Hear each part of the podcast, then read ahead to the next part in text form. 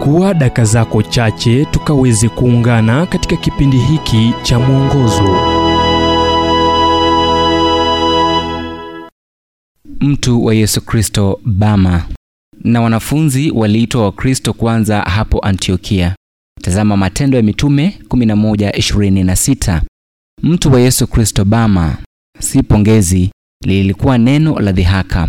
Lilikuwa neno la dhihaka alilotupiwa kwa dharau mishonari mchanga kwa jina adoniram judson.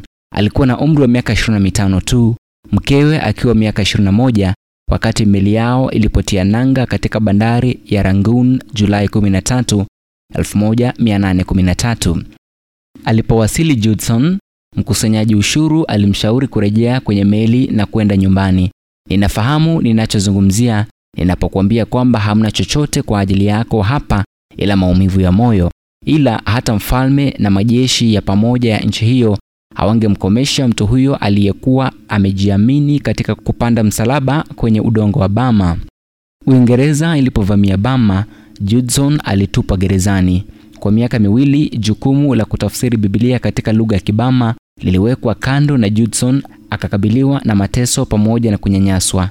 Akiwa na hofu kuwa mswada wake wa thamani ungeharibiwa au kupotea akiwa gerezani mkewe aliukusanya kwenye mto na kuupeleka alipokuwa amefungiwa judson. Mwishowe alikuwa huru ila mswada wake wa thamani yani kazi ya takribani miaka kumi ulienda. Badala ya kulaani hatima yake judson alijiandaa kuanza upya. Mtumishi mwaminifu alipotokezea na mfuko uliokuwa unaning'inia mikononi mwake kidwe kikiwa kimeshikilia vilivyokuwemo. Ulikuwa mswada wa thamani sana aliutumia kama mtoo ulikuwa umetupwa kwenye taka na mnyongaji aliyeuona kuwa mgumu sana kuuwekelea kichwa chake. Mtu wa yesu kristo bama neno la dhihaka na dharau hatimaye likawa kitambulisho cha heshima na sifa. Yeye ambaye wengi wetu wanawazia kuwa magumu hayawezi kulinganishwa na yale ambayo watu kama judson walipitia.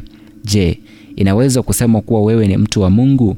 Iwapo sivyo wewe ni mtu wa nani ujumbe huu umetafsiriwa kutoka kitabu kwa jina strength for today and bright hope for tomorrow kilichoandikwa naye dr harold sala wa guidelines international na kuletwa kwako nami ibrahim Adolwa.